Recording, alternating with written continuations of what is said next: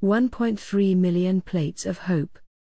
We've got some amazing news. Mary's Meals is now feeding 1,361,586 children in 17 countries every school day. Thanks to the generosity of supporters from around the world, we've been able to reach an additional 104,308 children with life changing meals, and begin feeding at 199 new schools and education centers since March this year. Those enjoying Mary's meals for the first time include vulnerable children in prisons in Madagascar, little ones attending nursery in the deserts of northern Kenya, and pupils at five new schools in war torn South Sudan. Magnus MacFarlane Barrow, our founder and global chief executive, said, It is wonderful that more than 1.3 million children are now receiving Mary's meals every day at school. All over the world, people are sharing what they have so that children might eat. I feel humbled each day by people's goodness, especially by the tens of thousands of unpaid local volunteers who cook and serve these meals. Most recently, we've started serving meals in Madagascar, where children as young as eight face malnutrition and appalling conditions in overcrowded prisons.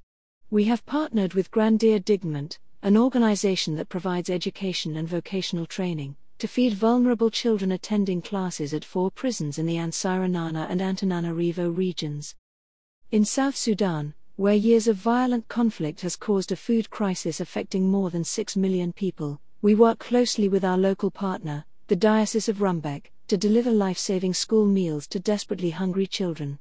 As growing numbers of children flee fighting in other parts of the country, we have expanded our school feeding program to reach pupils at five new schools in Eastern Lakes and Western Lakes states.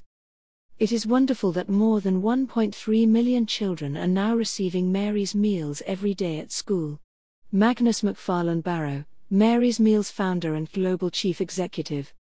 Earlier this year, we began feeding a further 6,019 children at 27 schools in Haiti, through a new partnership with Summits Education.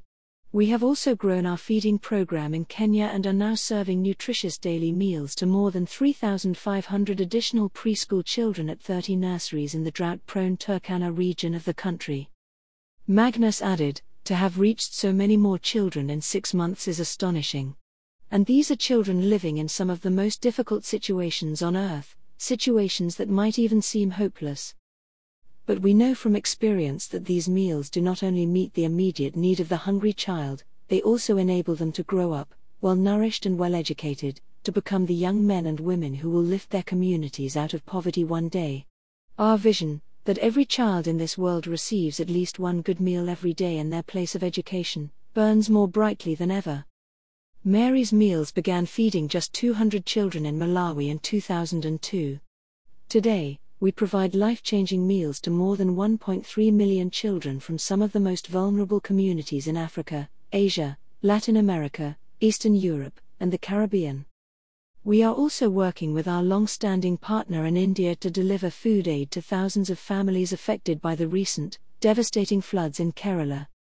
Brought to you by Audio Harvest.